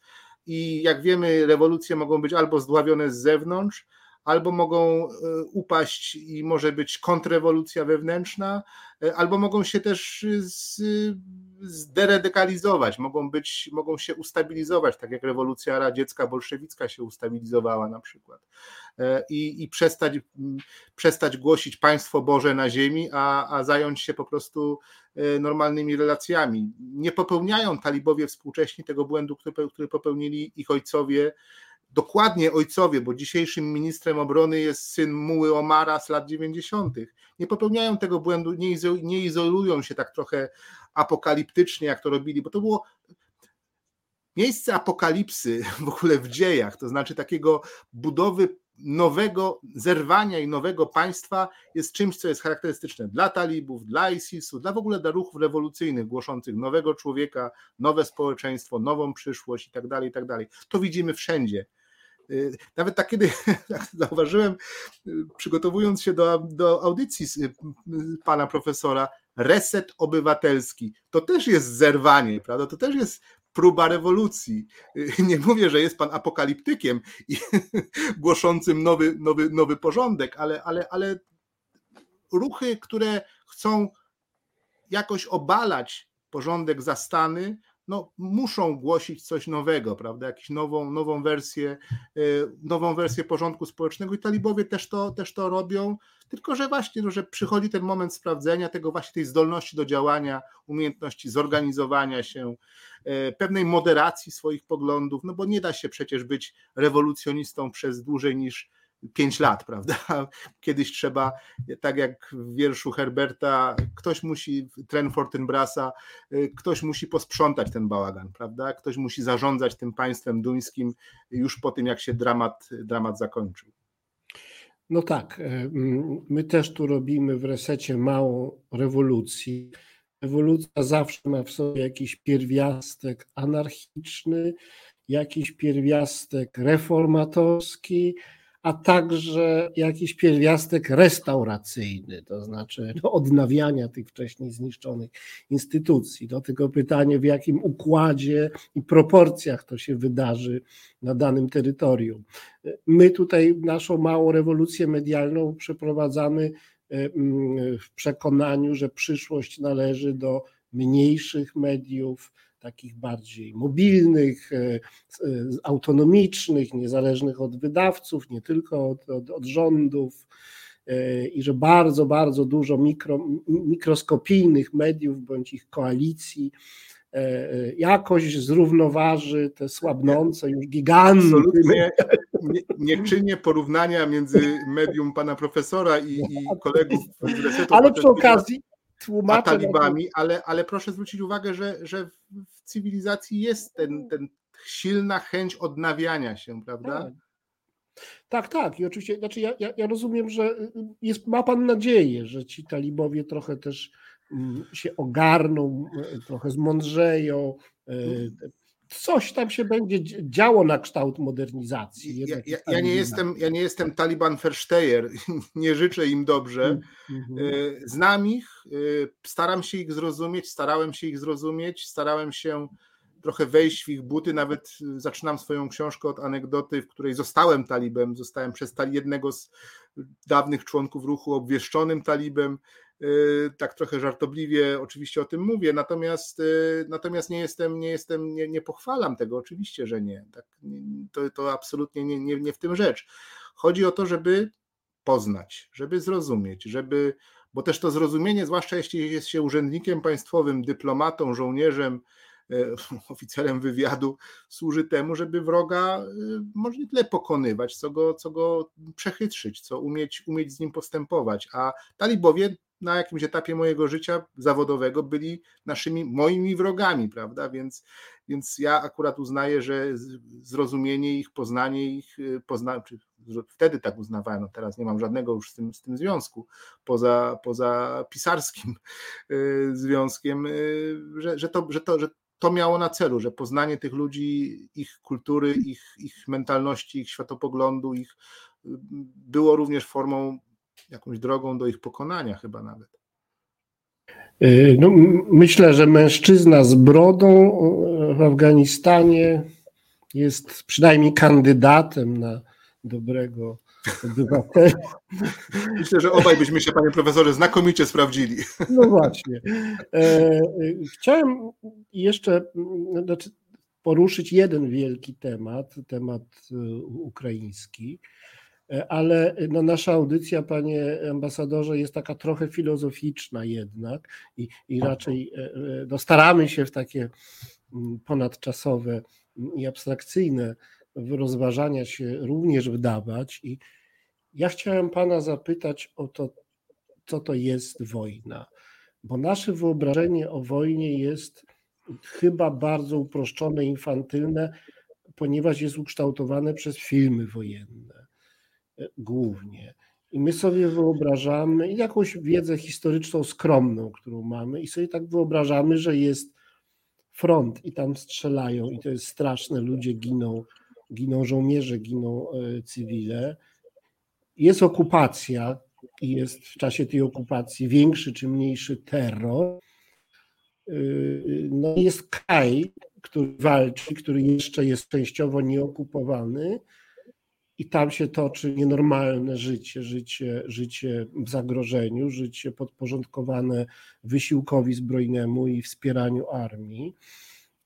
I to jest strasznie mało. No widzimy front, poza frontem okupacja, nie ma okupacji, cywile, żołnierze mm, strzelają, nie strzelają, przyszli, odeszli, przeszli wojsko z tej strony, wojsko z tej strony, ale mi się wydaje, że to jest za mało, że to nie czujemy tego. Czy pan jako żołnierz, jako człowiek, który wie, co to jest wojna, czy mógłby pan nam bardziej przybliżyć to, co, co ludzie, czego ludzie doświadczają, co przeżywają zbiorowo, indywidualnie, gdy ich, w ich kraju toczy się, toczy się wojna? Zaprosił pan e, oficera, który przeszedł płynnie w rolę dyplomata, teraz mam przejść płynnie w rolę filozofa. Nie stronię od tej roli, bo też i e, też trochę się e, trochę się tym zajmuję, znaczy zajmuję się, interesuje mnie to, znaczy pasjonuje mnie okrucieństwo. Specjalnie używam słowa okrucieństwo, nie zło, ponieważ mógłbym długo tłumaczyć, dlaczego zło jest właściwym, złym, niewłaściwym pojęciem do określania tego, co dzieje się w życiu, w życiu ludzkim. Wojna jest paroksyzmem okrucieństwa, to znaczy takim skoncentrowanym czasem i miejscem, gdzie, gdzie okrucieństwo występuje w sposób bardzo taki skondensowany, bardzo często, jest nadmiarowe, jest, jest, jest, jest powszechne po prostu. To znaczy ludzie, okrucieństwo rozumiane jako działalność mająca na celu albo zabicie kogoś, albo wyrządzenie mu krzywdy, albo psychicznej, fizycznej, albo po prostu zniszczenie jego rzeczy jego, jego, jego dóbr materialnych, które, które przeciwnik posiadał albo posiada. Tym jest, tym jest wojna. Są oczywiście takie, znaczy to jest takie bardzo, wiem, takie bardzo oględne, ogólne opowiedzenie o tym, co jest wojna. No, można przytaczać e, René Girard ostatnio, znaczy nie ostatnio, już jakiś czas temu w Polsce się ukazała ta książka Apokalipsa tu i teraz, która przywołuje definicję, z kolei tłumaczy, jak von Clausewitz, ten najbardziej klasyczny autor wojenny, opisywał wojnę, czyli jako taki rozszerzony pojedynek. A rozszerzony pojedynek to jest chęć tu i teraz zabicia swojego przeciwnika. No, Girard mówił, doprowadzał, doprowadzał ten, tę definicję e, rozszerzonego pojedynku do logicznego końca, czyli znaczy, apokalipsy nuklearnej, która miała według niego nastąpić. E, więc, więc definicji jest tysiące wojny. Na pewno jest właśnie tą koncentracją okrucieństwa, koncentracją zadawania sobie bólu, próby przeważenia, zmuszenia strony przeciwnej do, do, do, do wykonywania jego, e, jego, jego woli, ale też jest y, tą wojną, którą od, od strony obserwatora, od strony ludzi, którzy nie biorą w niej udziału, a biorą w niej, znaczy nie biorą w niej udziału, ale ją obserwują, bo też są te wojny. My często mówimy, że ta wojna również nas dotyczy, że tutaj teraz ona trwa nas dotyczy. Ta to jest wojna z Zachodem, czasami mówimy o Ukrainie, wojna, z, że dalej będzie Polska, dalej będą państwa bałtyckie, Putin pójdzie dalej, dalej, dalej. My w tej wojnie nie uczestniczymy fizycznie. Warto też, warto, warto trzymać się tych takich rudymentów opisu całej sytuacji. My jesteśmy jej obserwatorami. Dlaczego obserwujemy z zainteresowaniem tę wojnę? No to oczywiście można tłumaczyć to historią, można tłumaczyć to bliskością, można tłumaczyć to poczuciem, poczuciem, że jesteśmy następni być może w tym historycznym marszu Putina po, do, do, do, do historycznej chwały. Różne są powody. Ja sobie też tłumaczę czasami, że obserwujemy tę wojnę z takim zainteresowaniem, ponieważ okrucieństwo ma również funkcję edukacyjną. My sobie próbujemy wyobrazić, jak wygląda wojna, co robić, kiedy przyglądamy się Ukrainie, kiedy przyglądamy się ciałom leżącym na ulicy, kiedy przyglądamy się żołnierzom walczącym, zresztą ta wojna jest niebywale dobrze sfilmowana, niebywale dobrze zaprezentowana w tysiącach filmów na TikToku, na Twitterze, na Instagramie, etc.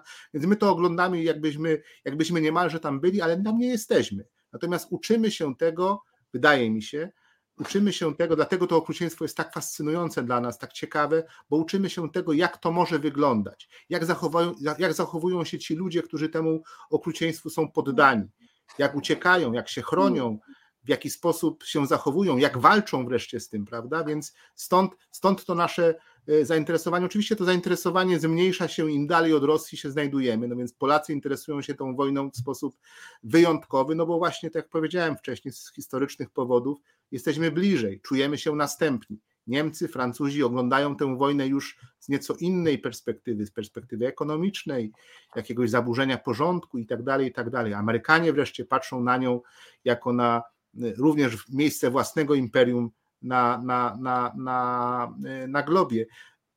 Więc tak definicyjnie i tak może bardziej filozoficznie, filozoficznie starając się na to odpowiedzieć, no, no jest to po prostu okrucieństwo, znaczy to, to nie bez. To jest straszne, co dzieje się na naszych oczach, tak? Czy to znaczy brakuje słów. Można się wymądrzać, można stosować, przywoływać definicje, jak powiedziałem, Klausewica, von Moltkego, Girarda, Hillmana i wielu, wielu ludzi, którzy o wojnie do tej pory pisali.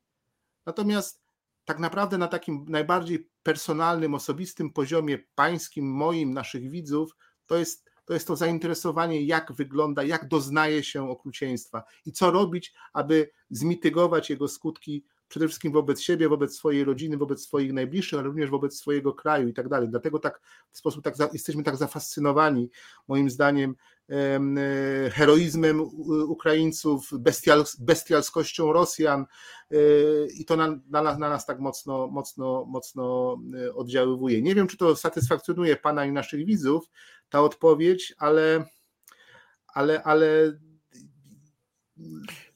no, nie potrafię rozumiem, że kluczem jest pojęcie okrucieństwa, ale czy, czy przemoc, przemoc wojenna to jest przemoc uporządkowana, czy właśnie taka anarchiczna i nieprzewidywalna? Czy bycie w wojnie jako cywil, jako żołnierz, e, jako funkcjonariusz państwa, jako ktoś, kto ma jakąś odpowiedzialność, e, e, walczy bądź wspiera walczących, to jest bycie w sytuacji anarchicznej, czy to jest bycie w jakimś porządku konfliktu, porządku, którym e, wiadomo, co się ma robić.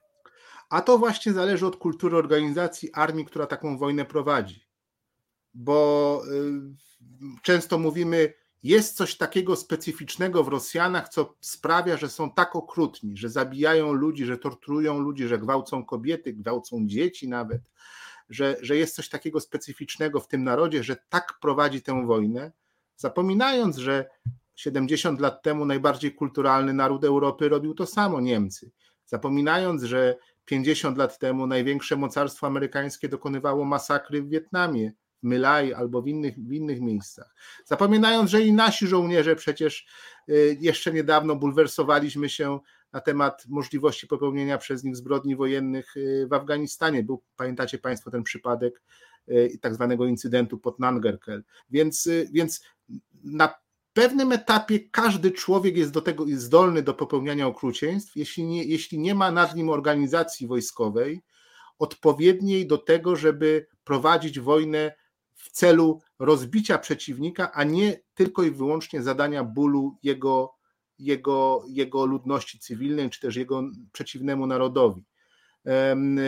I armie, mam wrażenie, zachodnie raczej wyciągają wnioski z historii i starają się nie popełniać tych błędów, jakie popełniały w przeszłości, armia rosyjska czy też naród rosyjski takich wniosków nie wyciąga, bo nigdy Rosja nie została ukarana albo nie przeżyła tego momentu autorefleksji e, nad tym, jak postępować z własną, jak, albo jak się postępuje z własną historią. Niedawno usłyszałem taką bardzo, wydaje mi się taką paradoksalną, ale piękną definicję patriotyzmu. Otóż ktoś powiedział, to któryś z, z intelektualistów amerykańskich powiedział coś takiego, nie jest się obywatelem narodu, który się kocha, ale jest się obywatelem narodu, za który się wstydzisz. To znaczy, jeśli masz zdolność, jeśli jesteś obywatelem państwa, narodu, członkiem jakiejś społeczności, która ma zdolność do, do refleksji nad, własnym, nad własną historią, nad przeżyciem, nad przeżyciami, doświadczeniami własnymi z własnej historii, masz tą refleksję, to możesz faktycznie czuć się takim pełniejszym obywatelem, pełniejszym członkiem tej społeczności. Jeśli podchodzisz do, do tej historii bezkrytycznie, jeśli ją gloryfikujesz i widzisz wyłącznie samego siebie jako ofiarę przeszłości, czy też ofiarę zakusów, ofiarę jakichś machinacji, knowań i tak dalej, to, to, to, to, to, no to, no to, no to skazany jesteś na powtarzanie tej historii e, bez końca i, i, i, no i takie budowanie takiego fałszywego poczucia obywatelskości raczej niż, niż ten. Wydaje mi się ona, ta, definicja dość paradoksalna, ale, ale jednocześnie oddająca chyba tą różnicę cywilizacyjną, jaką w tej chwili widzimy między Zachodem a Wschodem, między Zachodem, czy tym Wschodem uosabianym przez Rosję, to znaczy tą zdolnością do autorefleksji. Często proszę zwrócić uwagę, e, pojawia się to, kiedy obserwujemy te potworne zbrodnie, te ciała leżące na ulicy, te relacje właśnie zgwałconych kobiet, przywracane są te, te, te reminiscencje II wojny światowej, często się pojawia to sformułowanie trzeba wreszcie Rosję ukarać. Trzeba wreszcie Rosję obedrzeć z tego imperialnego wymiaru. Niech wreszcie zapłacą za Katyń, niech wreszcie zapłacą za Budapeszt 56, niech zapłacą za Pragę 60, za Czeczenię i tak dalej, i tak dalej. Rosjanie nigdy tego nie zrobili, nigdy się nie udało, no bo zawsze na końcu jest ta broń nuklearna, którą posiadają, prawda? Więc to jakby tutaj to jest ta blokada cywilizacyjna przed, przed, tą, przed tą ekspiacją i, i katarzis, które Rosjanie mieliby przeżyć jako, jako, jako, jako, jako, jako społeczeństwo.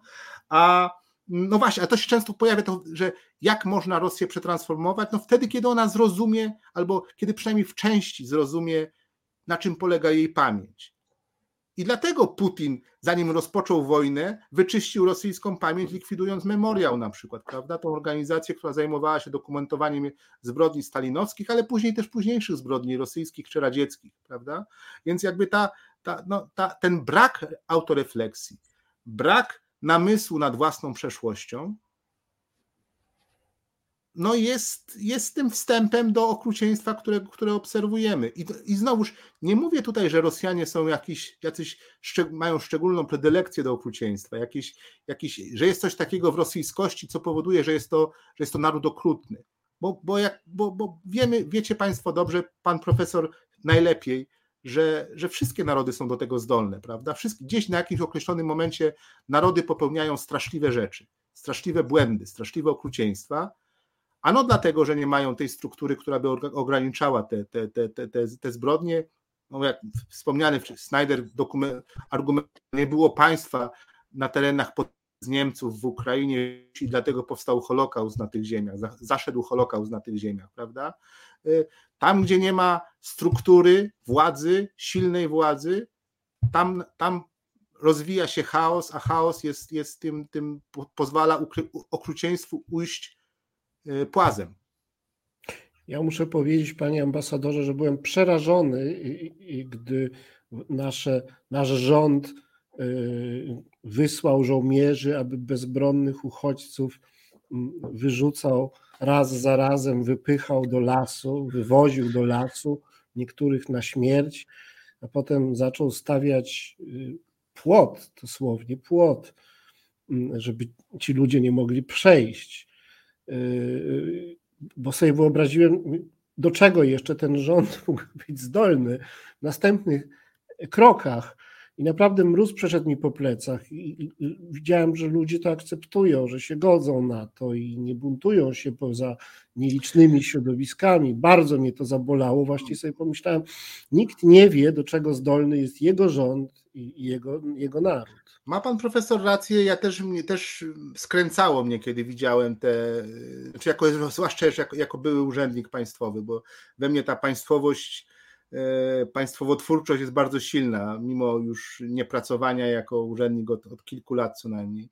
E, I to faktycznie było wykręcające bebechy, to co się działo na, na, na, na granicy białoruskiej wówczas, ale też y, mam świadomość, że no właśnie, to co ta, ta definicja, którą przytoczyłem, tego jakim jesteś obywatelem swojego, swojej społeczności, jeśli się za nią wstydzisz, ona w Polsce jest jednak odrabiana, znaczy jest coś takiego w Polsce się w ostatnich 30 latach, niezależnie od rządu, bo to oczywiście możemy narzekać na, na rząd współczesny, żeby też nie, nie, nie specjalnie rozpieszczać rządy poprzednie, ale jednak w Polsce ten, ten proces rozliczania się z historią lepiej lub gorzej postępował i, i, i, to dobrze, to po prostu dobrze, to, to jakoś, jakoś, jakoś sprawiało, że byliśmy, mam wrażenie, przynajmniej w tej nie, niejakich częściach lepszym społeczeństwem, lepszym, e, lepszym państwem. Dobrze, żeby taki tego rodzaju rozliczanie się z historią trwało, stane przez y,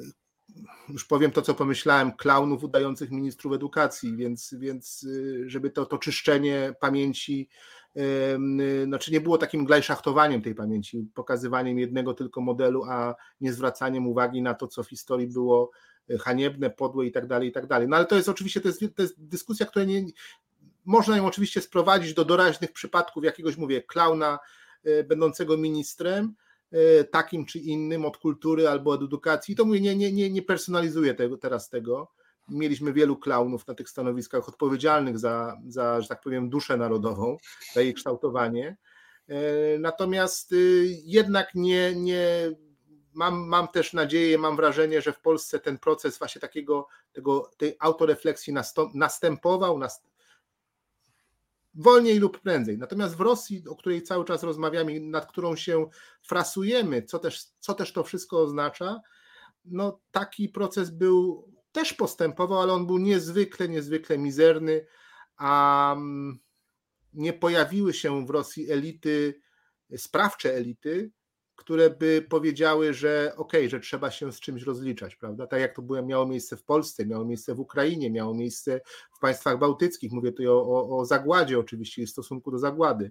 E, a w Rosji czegoś takiego nie, następ, nie następowało. I, i, I, wie pan, często mówimy sobie, kto mógłby przyjść po Putinie. No, pierwszym kandydatem jest zadziwiająco wciąż jeszcze żywy Nawalny, ale Aleksiej Nawalny.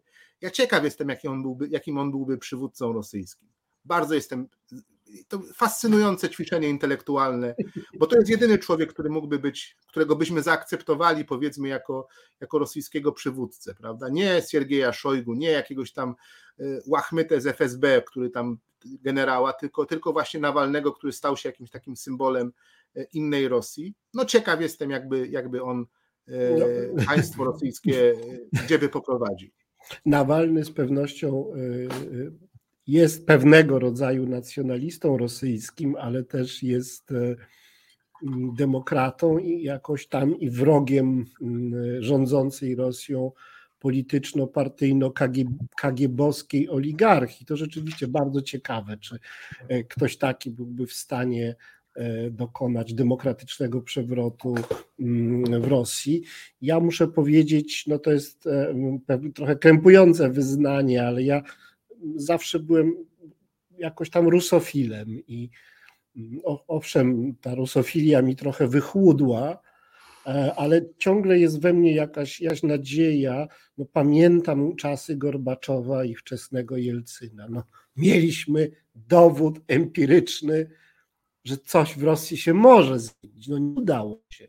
Ale no tak, tylko wie pan, panie profesorze, wtedy się wtedy się włączył się stary Marks z tym powiedzeniem, by dokreśla świadomość. Ja pamiętam jeszcze jako taki młody oficer, pamiętam, czytając jakąś doniesienia z Rosji, jakąś prasę, gdzieś przeczytałem, że w latach 97 chyba roku był taki kryzys, że jedna z fabryk na Syberii zajmująca się produkcją e, sprzętu domowego płaciła swoim pracownikom sedesami trzy sedesy za miesiąc, za miesiąc pracy, które następnie można było pójść, nie można było ich sprzedać, bo nikt nie miał rubli, że można było je wymienić na worek ziemniaków albo tego typu rzeczy. No wie pan, nie ma nic bardziej upokarzającego niż bycie, dostanie pensji w sedesach. Znaczy to jest śmieszne, to brzmi, słusznie się pan śmieje, też się z tego śmieje, tak, ale, ale upokorzenie mhm. jest niepojęte. My tak. tego nie możemy, my, my mówimy o naszych kryzysach, o kryzysie mhm. PRL-u, o, o, kryzysie Balcerowicza i tak dalej, o różnych kryzysach, które przeżywaliśmy za naszego życia jeszcze. E, I, i, które będziemy przeżywali niedługo, jak się zdaje. Ale, ale, ale jednak to upokorzenie, tak, tak, znaczy, proszę sobie wyobrazić to upokorzenie jak, jak tych, tych, tych Rosjan w latach 90. I, i im się ta demokracja. Słusznie pan wspomina Jelcyna demokratę, słusznie pan nawet wspomina przeklinanego przez Rosjan Gorbaczowa, prawda? Który starał się inaczej do tego wszystkiego podchodzić. Jelcyn na pewno. Jednak to są najgorsze lata w historii rosyjskiej. W sensie ekonomicznym, prawda? W sensie ekonomicznym, w sensie takiego, znaczy nawet nie tyle ekonomicznym, takiego pewnego, pewnego poczucia godności. Poczucia godności, tak. Życia, stabilności i tak dalej, i tak dalej. Więc no nie wiem, nie wiem. Też nie jestem rusofilem Dostojewskiego prze, przeczytałem z, z, pewnym zaniepokojeniem, że jest to tak obrzydliwe. w tym sensie, że, że, że ta kara straszliwa i to, to, ta, ta, ta potrzeba karania, e, tak obecna w jego, w jego literaturze, wydawała mi się niepokojąca. Natomiast, y, no oczywiście, że lubię muzykę rosyjską, lubię literaturę rosyjską i tak dalej, jak, jak każdy człowiek, e, ale ale, ale nie, mam, nie, nie mam wielkich oczekiwań w stosunku do, do, do Rosji w najbliższym czasie. Wręcz się boję tego tak naprawdę. E, I, i ich powrotu, i restytucji imperium, i tak naprawdę prób jego reformowania również. No, ja, to moja rusofilia jest bardzo prosta. Ja po prostu y, y, mam kilku znajomych Rosjan, którzy mi jakoś imponują swoją taką cierpliwością i mądrością taką historyczno-polityczną i, y, no i tym znoszeniem tego trudnego losu rosyjskiego inteligenta, mm, no jakoś też tam znam rosyjski, no to różne rzeczy się na to składają, że to mnie jakoś dotyczy, no czuję się jako więź, a, a oczywiście to nie, nie zmienia faktu, że no, no, jest to trochę też przerażające żyć w cieniu takiego Y, groźnego, mm, agresywnego, czasami bardzo brutalnego imperium. Musimy zagrać, chcemy zagrać jeszcze jedną piosenkę i zostanie nam niespełna 20 minut rozmowy, a biorąc pod uwagę, że na końcu pan jako nasz gość będzie mówił co chce tytułem przesłania Urbi et Orbi, y, chciałem zaanonsować y, pytanie do pana jako żołnierza. Mam nadzieję, że czegoś się nowego dowiemy bo proszę wybaczyć, ale mi się wydaje, że mimo tych wszystkich filmików i tej, o tego ogromu różnych informacji napływających z Ukrainy, my o tej wojnie jednak wiemy niewiele. Że embargo informacyjne i, kłamstwa różne są tak dojmujące, że my niewiele wiemy. Wiemy, jaka jest jej skala i ginie Ukraińców, w jakiej sytuacji jest armia ukraińska, ilu w ogóle cywilów zginęło. Ja nie wiem, czy 20 tysięcy, czy 40, czy Ukraińcy stracili 20 tysięcy żołnierzy, czy 30 tysięcy, nic nie wiemy. To I pytanie jest takie... Panie profesorze, może dwie ciekawe rzeczy powiedzieć. Jeśli Dobrze, ale pytanie ogólnie brzmi tak, jaka, jakiej skali jest ta wojna? I, i, i hmm. jaki jest obecnie jej sytuacja? Ja nie, nie wiemy, czy Rosjanie zajęli już jedną piątą, czy jedną czwartą terytorium ukraińskiego, licząc razem z Krymem. E, e, jaka, gdzie my jesteśmy, gdzie oni są w tym wszystkim, jaka jest taka ogólna, podstawowa prawda o stanie tej wojny. Ale to jest pytanie na popiosence, wszyscy czekamy na odpowiedź, a tymczasem kilka minut przerwy. Reset Obywatelski, medium, które wsłuchuje się w głos swoich odbiorców Drodzy Państwo, zostało nam już niewiele czasu w dzisiejszej audycji Mondrale w Radiu Reset Obywatelski, więc tylko bardzo krótko przypomnę pytanie do pana pułkownika Łukasiewicza, jakie zadałem przed piosenką. Jaki jest aktualny stan wojny e, rosyjsko-ukraińskiej? Bo wydaje się, że tak naprawdę nie bardzo wiemy, co się tam dzieje.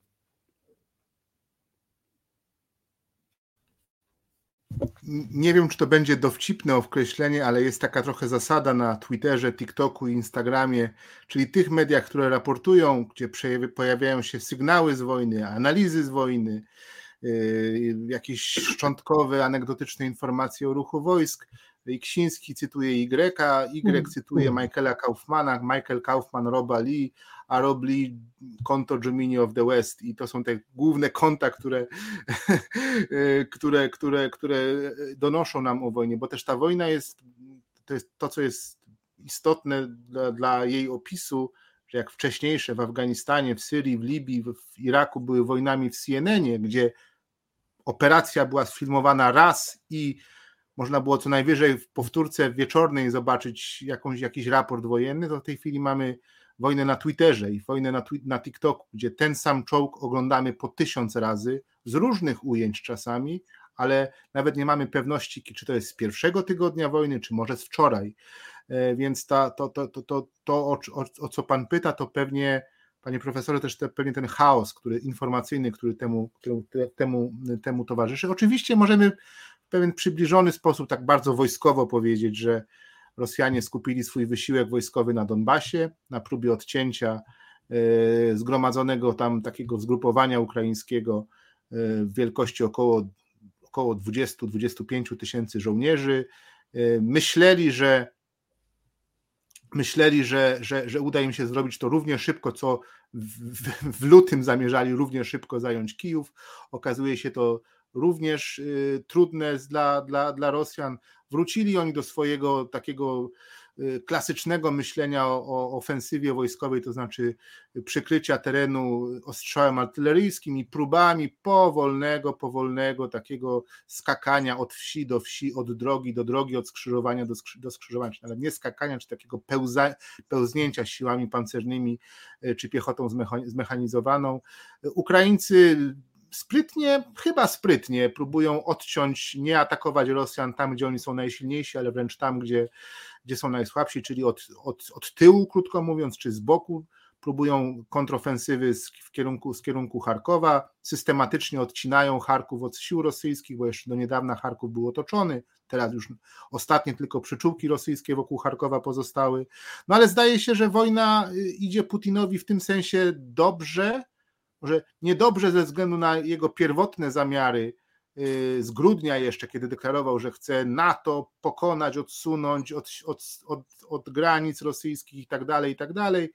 Y, to się oczywiście nie udało. No dzisiaj Finlandia i Szwecja przystępują do NATO, więc, więc Putin chciał mieć mniej NATO, ma dwa razy więcej NATO, bo dokładnie granica Rosji z NATO zwiększa się dwukrotnie po, po, po wstąpieniu Finlandii. W niedzielę będzie ogłoszenie parlamentu w tej sprawie, e, więc strategicznie to jest seria porażek rosyjskich. Natomiast co do takich drobnych zwycięstw, y, no Putin jednak zdobył, czy wojska rosyjskie zdobyły jednak istotną część tego korytarza od Rostowa do Krymu, zajęły dużą część Donbasu. Powoli stosując tą taką właśnie pełzającą taktykę czy też no, zamiar ostrze, ostrzałów artyleryjskich i powolnego postępowania. Powoli im się to udaje oczywiście. No oczywiście cały czas trwa też wyścig z czasem. Ten niezwy, niezwykle zjednoczony Zachód y, przesyła artylerię, przesyła, przesyła środki wojskowe, amunicję głównie, to jest, to jest to, na czym najbardziej zależy Ukraińcom w tej chwili. E, więc no, możemy, ta wojna będzie prawdopodobnie ma duży potencjał do trwania, do takiego y, wręcz takiego typu pierwszowojennego spod Verdun ostrzeliwania swoich pozycji. To może trwać tak długo, jak siły będą, jak wyczerpią się różne potencjały. Potencjał woli politycznej, potencjał demograficzny, potencjał amunicyjny i tak dalej, i tak. Rosja zdecydowanie, to tak można powiedzieć strategicznie, czy też geostrategicznie tę wojnę, czy z powodu tej wojny traci. I, i tracić będzie, i, i jest tutaj wiel, większa, zdaje się, myśl amerykańska, przynajmniej czy zachodnia, na, polegająca na takim osłabieniu Rosji, aby uwaga, i to jest moim zdaniem ważne, y, przestała Rosja być y, wielkim przyjacielem chińskim, bo, bo jednak ten, to chińskie wyzwanie dla świata zachodniego, dla Ameryki zwłaszcza, y, wciąż się, mimo że trochę teraz zeszło zeszło na plan dalszy, to jednak, jednak ono nie, nie schodzi bynajmniej z radaru amerykańskiego. Ameryka potrzebuje Europy do, do, do tego, żeby się Chinom przeciwstawić, a Rosja jest istotnym w tej chwili sojusznikiem Chin i po prostu, krótko mówiąc, parasolem nuklearnym dla Chin, przynajmniej na, na następną dekadę. Więc to jest jakby ten wielki, wielki, wielki obraz, taki powiedzmy globalny, e, globalny tej wojny. Natomiast to, o co Pan zapytał, e, co jest znaczy tak wyczuwam pańską intencję, co jest takiego no właśnie zaskakującego, co jest, gdzie, jest ta prawda wojenna, no to jest właśnie to jest ta, ta wojna na TikToku, to jest moim zdaniem e, bardzo bardzo niepokojące faktycznie, bo, bo, bo trudno, trudno nam zrozumieć, trudno nam prze, przebić się, bo wiemy, wiemy, że jest nie przyznajemy tego z sympatii dla Ukraińców, ale gdzieś podskórnie odczuwamy, że, że, że w ich przekazach jest sporo nadużycia, można tak powiedzieć, prawda? Jeśli chodzi o relacjonowanie tej wojny. Polegamy bardzo dużo na, w bardzo dużym stopniu na źródłach ukraińskich, na ukraińskim monie, na ukraińskich mediach i tak dalej, i tak które w sposób oczywisty zainteresowane są takiemu przedstawieniu wojny, w której Ukraina nawet nie tyle, że wygrywa, co potrzebuje więcej pomocy, większego, bo, bo, bo dla Ukrainy deską ratunku jest Zachód i słusznie, że, mu te, że, że, że tą rękę do, do Ukrainy wyciągamy, bo Ukraina walczy również w pewnym sensie za nas, aczkolwiek nie powinniśmy też trochę, y, mam, mam takie, takie poczucie, że, że, że nie powinniśmy przesadzać w mówieniu, że Ukraińcy walczą za nas. Znaczy, to jest jednak ich wojna, my powinniśmy ich wspierać taki w każdy możliwy sposób. Jednak to nie jest wojna wciąż, my w tej wojnie wciąż jeszcze nie bierzemy udziału. A dlaczego to mówię? Bo już wspominaliśmy o tym wcześniej. Gdzieś na samym końcu jest, jest konflikt nuklearny, który i tutaj świat musi iść bardzo, bardzo uważnie, żeby, żeby, żeby nie przekroczyć tej, tej, tej, tej linii. Aczkolwiek też trzeba docenić to i zrozumieć to, że Rosja jest coraz słabsza i ten, ten ryzyko tego konfliktu y, nuklearnego może się wydawać nieco mniejsze niż jeszcze było dwa miesiące temu. Tak mam, to jest znowu, to jest moje wrażenie, to jest wojna wrażeń też, wojna na percepcję. Czasami mhm. tak się tak mówi, mówiło się o wojnie w Afganistanie, ale chyba wojna w Ukrainie jest właśnie tą wojną, wojną na percepcję. I co jeszcze jest, być może, jeśli Państwo pozwolicie, Pan profesor pozwoli na taką osobistą refleksję o Polsce bo, bo mówimy dużo o Afganistanie, o Ukrainie, natomiast y, mnie wyjątkowo mocno interesuje Polska w tym, w tym co, co, z tego się, co z tego się wyda, co z tego będzie dla nas wynikało. E, I e, mam poczucie wielkiego, takiego wielkiej okazji historycznej, która może na nas spaść. To znaczy, od 99 roku, kiedy weszliśmy do NATO, marzyliśmy o tym, żebyśmy byli krajem normalnym natowskim, to znaczy takim, który ma siły amerykańskie, kanadyjskie, brytyjskie na, na, na naszym terenie. To jest ta, ten poziom członkostwa w NATO, który do tej pory był, do niedawna, do 2014 roku zarezerwowany był dla, dla krajów starego NATO. W myśl niepisanych zasad nie rozmieszczano wojsk amerykańskich w Polsce, w państwach bałtyckich z różnych względów. 14 rok agresja na Donbas, na Krym to zmieniła. Staliśmy się państwem normalnym. Natomiast teraz, chwilą, z chwilą drugiej wojny w Ukrainie albo kontynuacji wojny w Ukrainie od 24 lutego, możemy stać się państwem wyjątkowym, zwłaszcza dla Amerykanów. To znaczy, jeśli oni faktycznie mają te interesy, o których wcześniej powiedziałem, chińskie, rosyjskie, te wielkie globalne, to Polska jest tym miejscem, niezależnie od tego, jak sobie to, jak my do tego podchodzimy, jest tym miejscem, gdzie ona się może rozegrać, ta wojna, w tym sensie, że jesteśmy tym, stajemy się tym państwem frontowym, przez które wiemy, że idzie zaopatrzenie dla Ukraińców, że są tu jakieś szkolenia odbywane, że, że przyjęliśmy 3 miliony Ukraińców. Trochę o tym mówię, pamiętając o swoim doświadczeniu pakistańskim i afgańskim. E, trochę czasami żartuję, a trochę mówię poważnie. Rzeszów jako Peszawar Rzesz, Polska jako Pakistan udzielający pomocy mujahedinom w latach 80. walczących z Sowietami. Jest to rola państwa, na które, o którym w ogóle nie rozmawiamy o tej roli. Nie, nie, jesteśmy do, nie wiem, czy jesteśmy do niej przygotowani, do, do, do, takiego, do spełnienia takiej, takiej historycznej roli. Mówię, ona, ona niekoniecznie musi się wydarzyć, ale może na nas spaść. I oznaczać to może różne wyzwania dla modelu państwa, społeczeństwa, samorządu, polityki, religii i wielu, wielu rzeczy, które, o których nawet sobie nie myśleliśmy, że, że, że mogą, nas, mogą nas oczekiwać. Takiego właśnie rola takiego państwa frontowego, gdzie wokół, wokół którego granic toczy się wojna, w której jesteśmy, jesteśmy po, prostu, po prostu stroną. E, I chciałbym, żeby Polska, żeby taka dyskusja się odbywała przede wszystkim w Polsce, a nie żebyśmy znowu znaleźli się w sytuacji, kiedy ktoś nam coś zaoferuje albo będzie nas wciągał w jakąś rolę, tak jak czasami jest interpretowana polska historia, polegająca na tym, że ktoś nas w coś, w różne rzeczy wciągał. E, I, i, I, to mnie strasznie interesuje, jak Polska się w, tym, w, tym, w, tej, w tej propozycji, jeśli ona faktycznie nastąpi, jeśli historia przez wielkie H taką rolę nam zaproponuje, jak my się do tego do tego odniesiemy, bo też za, za tym kryje się, no właśnie, przykłady Pakistanu, Turcji, Syrii, Iranu, Jordanii, tych państw, które, przez które przechodziła pomoc dla walczących rebelii, dla walczących, dla walczących stron u ich sąsiadów, nie nastraja zbyt pozytywnie co do modelu tych państw. To jest przede wszystkim obawa, pewnie również pewna perspektywa, ale również obawa z tym związana, obawa przed militaryzacją życia publicznego przed wielką rolą, e, taką sytuacją, w której te nasze wszystkie dyskursy tożsamościowe, liberalne, wolnościowe zejdą nieco na drugi plan, ponieważ będzie ta rola tak właśnie tak militarna. Nie mówię tutaj o, o, o tym, że Polska wejdzie w konflikt militarny, ale tego, jeśli pan profesor rozumie, ta militaryzacja życia jest czymś innym niż, niż udział w wojnie po prostu ta preferencja y, heroicznych zachowań, preferencja wydatków ekonomicznych na określone, na, na określone mhm. cele, preferencja pewnego modelu edukacji, która jest z tym związana, czyli ta, ta militaryzacja życia raczej niż po prostu militaryz, militarność zachowania.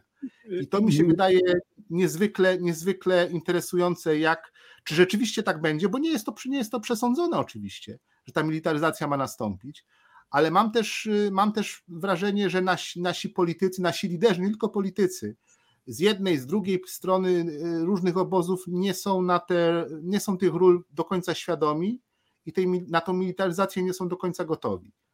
E, I, no, I znowu nie mówię tego jako oszalały militarysta, który wzywa do tego, żeby Polska y, tutaj, nie wiem, wysyłała partyzantów na Ukrainę i tak dalej, czy siły specjalne, Mówię właśnie o takim bardziej na, na tym takim państwowym poziomie, e, o tym, co może dla nas oznaczać ta wojna w Ukrainie, jeśli ona, zwłaszcza jeśli ona się będzie ciągnęła dłużej niż, niż, niż kilka miesięcy.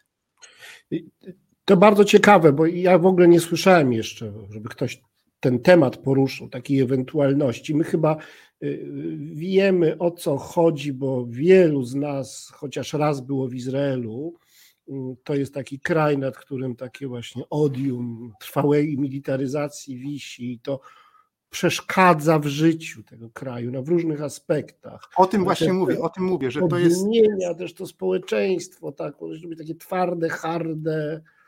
Mm, no, no właśnie, ma to swoje plusy i minusy też, ale rzeczywiście to, że może Polskę coś takiego spotkać, to jeszcze o tym nikt nie mówił. Bardzo dziękuję, że Pan wrzuca, mm, jakby nam ten, podsuwa ten, ten temat. E, nie możemy go już dalej teraz ciągnąć, bo nasza audycja w zasadzie się powinna za 2-3 minuty skończyć, ale to są te 2-3 minuty na tą ostatnią, zupełnie wolną wypowiedź e, Pana jako naszego gościa na Pańskie przesłanie. Proszę pamiętać, że wiele osób odsłuchuje bądź ogląda nas w dalszej przyszłości, nawet za kilka lat. Bardzo proszę. No, tutaj trochę jestem zaskoczony, ponieważ to, co chciałem powiedzieć na końcu, to właśnie powiedziałem o tej militaryzacji życia. To jest mhm. tym, o, tym, może jeszcze raz to, raz, raz to powtórzę. Znaczy, czeka nas, ta wojna jest nie tylko tym, co jest doraźne, nie tylko tym, co jest dla Polski, nie tylko tym, co jest piękne, ten, ten, to otwarcie, otwarcie polskich domów i, i serc i kieszeni na, na, na, na ukraińskich uchodźców było, jest czymś wyjątkowym i bardzo zrozumiałym ja do pewnego stopnia rozumiem, Pols mówiliśmy o niechęci do, do uchodźców syryjskich, afgańskich, etiopskich, którzy się na granicy białoruskiej, polsko-białoruskiej znaleźli. Nie pochwalając tego, też rozumiem pewne, pewną duszę narodową polską, która nie, jest jedno, nie była jednoznaczna w tej sprawie. Potępiając działanie państwa przy, przy okazji, no ale jednak, jednak to, była, to, była, to była dyskusyjna rola. Natomiast tutaj y, kwestia ukraińska i, i, pomocy dla Ukrainy była jednoznaczna i była i wynikała po prostu z pewnego doświadczenia historycznego Polski i bliskości tej wojny i poczucia, że jesteśmy następni.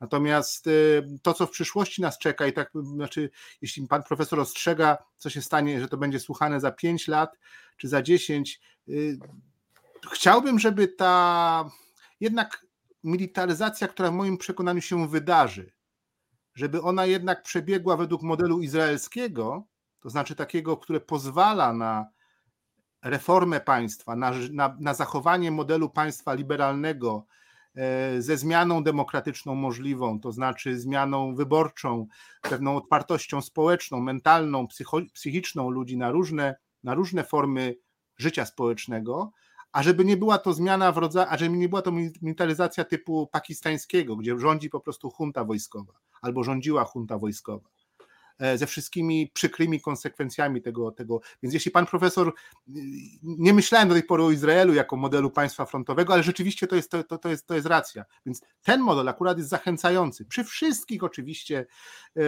wątpliwościach i, i, i, i, e, i również no, Wczoraj została zabita dziennikarka palestyńska. E, to jest ten przykład tego gorszego Izraela, który, który, który widzimy, prawda? W tej znaczy, że strzelania do, do dziennikarzy, niezależnie od tego, jakie były okoliczności tego, tego, tego, tego strasznego przypadku. Ale jednak Izrael jest, jest, jest tym państwem, które zachował co do, co do pnia zachował pewnego rodzaju te wartości demokratyczne, które są, e, które są tak naprawdę fajnymi wartościami, to znaczy takimi pożądanymi w życiu.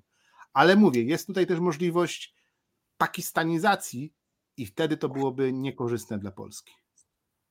Drodzy Państwo, naszym gościem był dzisiaj e, pan ambasador dr Piotr Łukasiewicz, e, politolog, specjalista od spraw bezpieczeństwa, były ambasador Polski w Afganistanie, znawca problematyki afgańskiej. Bardzo dziękuję za poświęcony nam czas. Bardzo dziękuję, dziękuję. Państwu za uwagę. Dziękuję. Reset Obywatelski.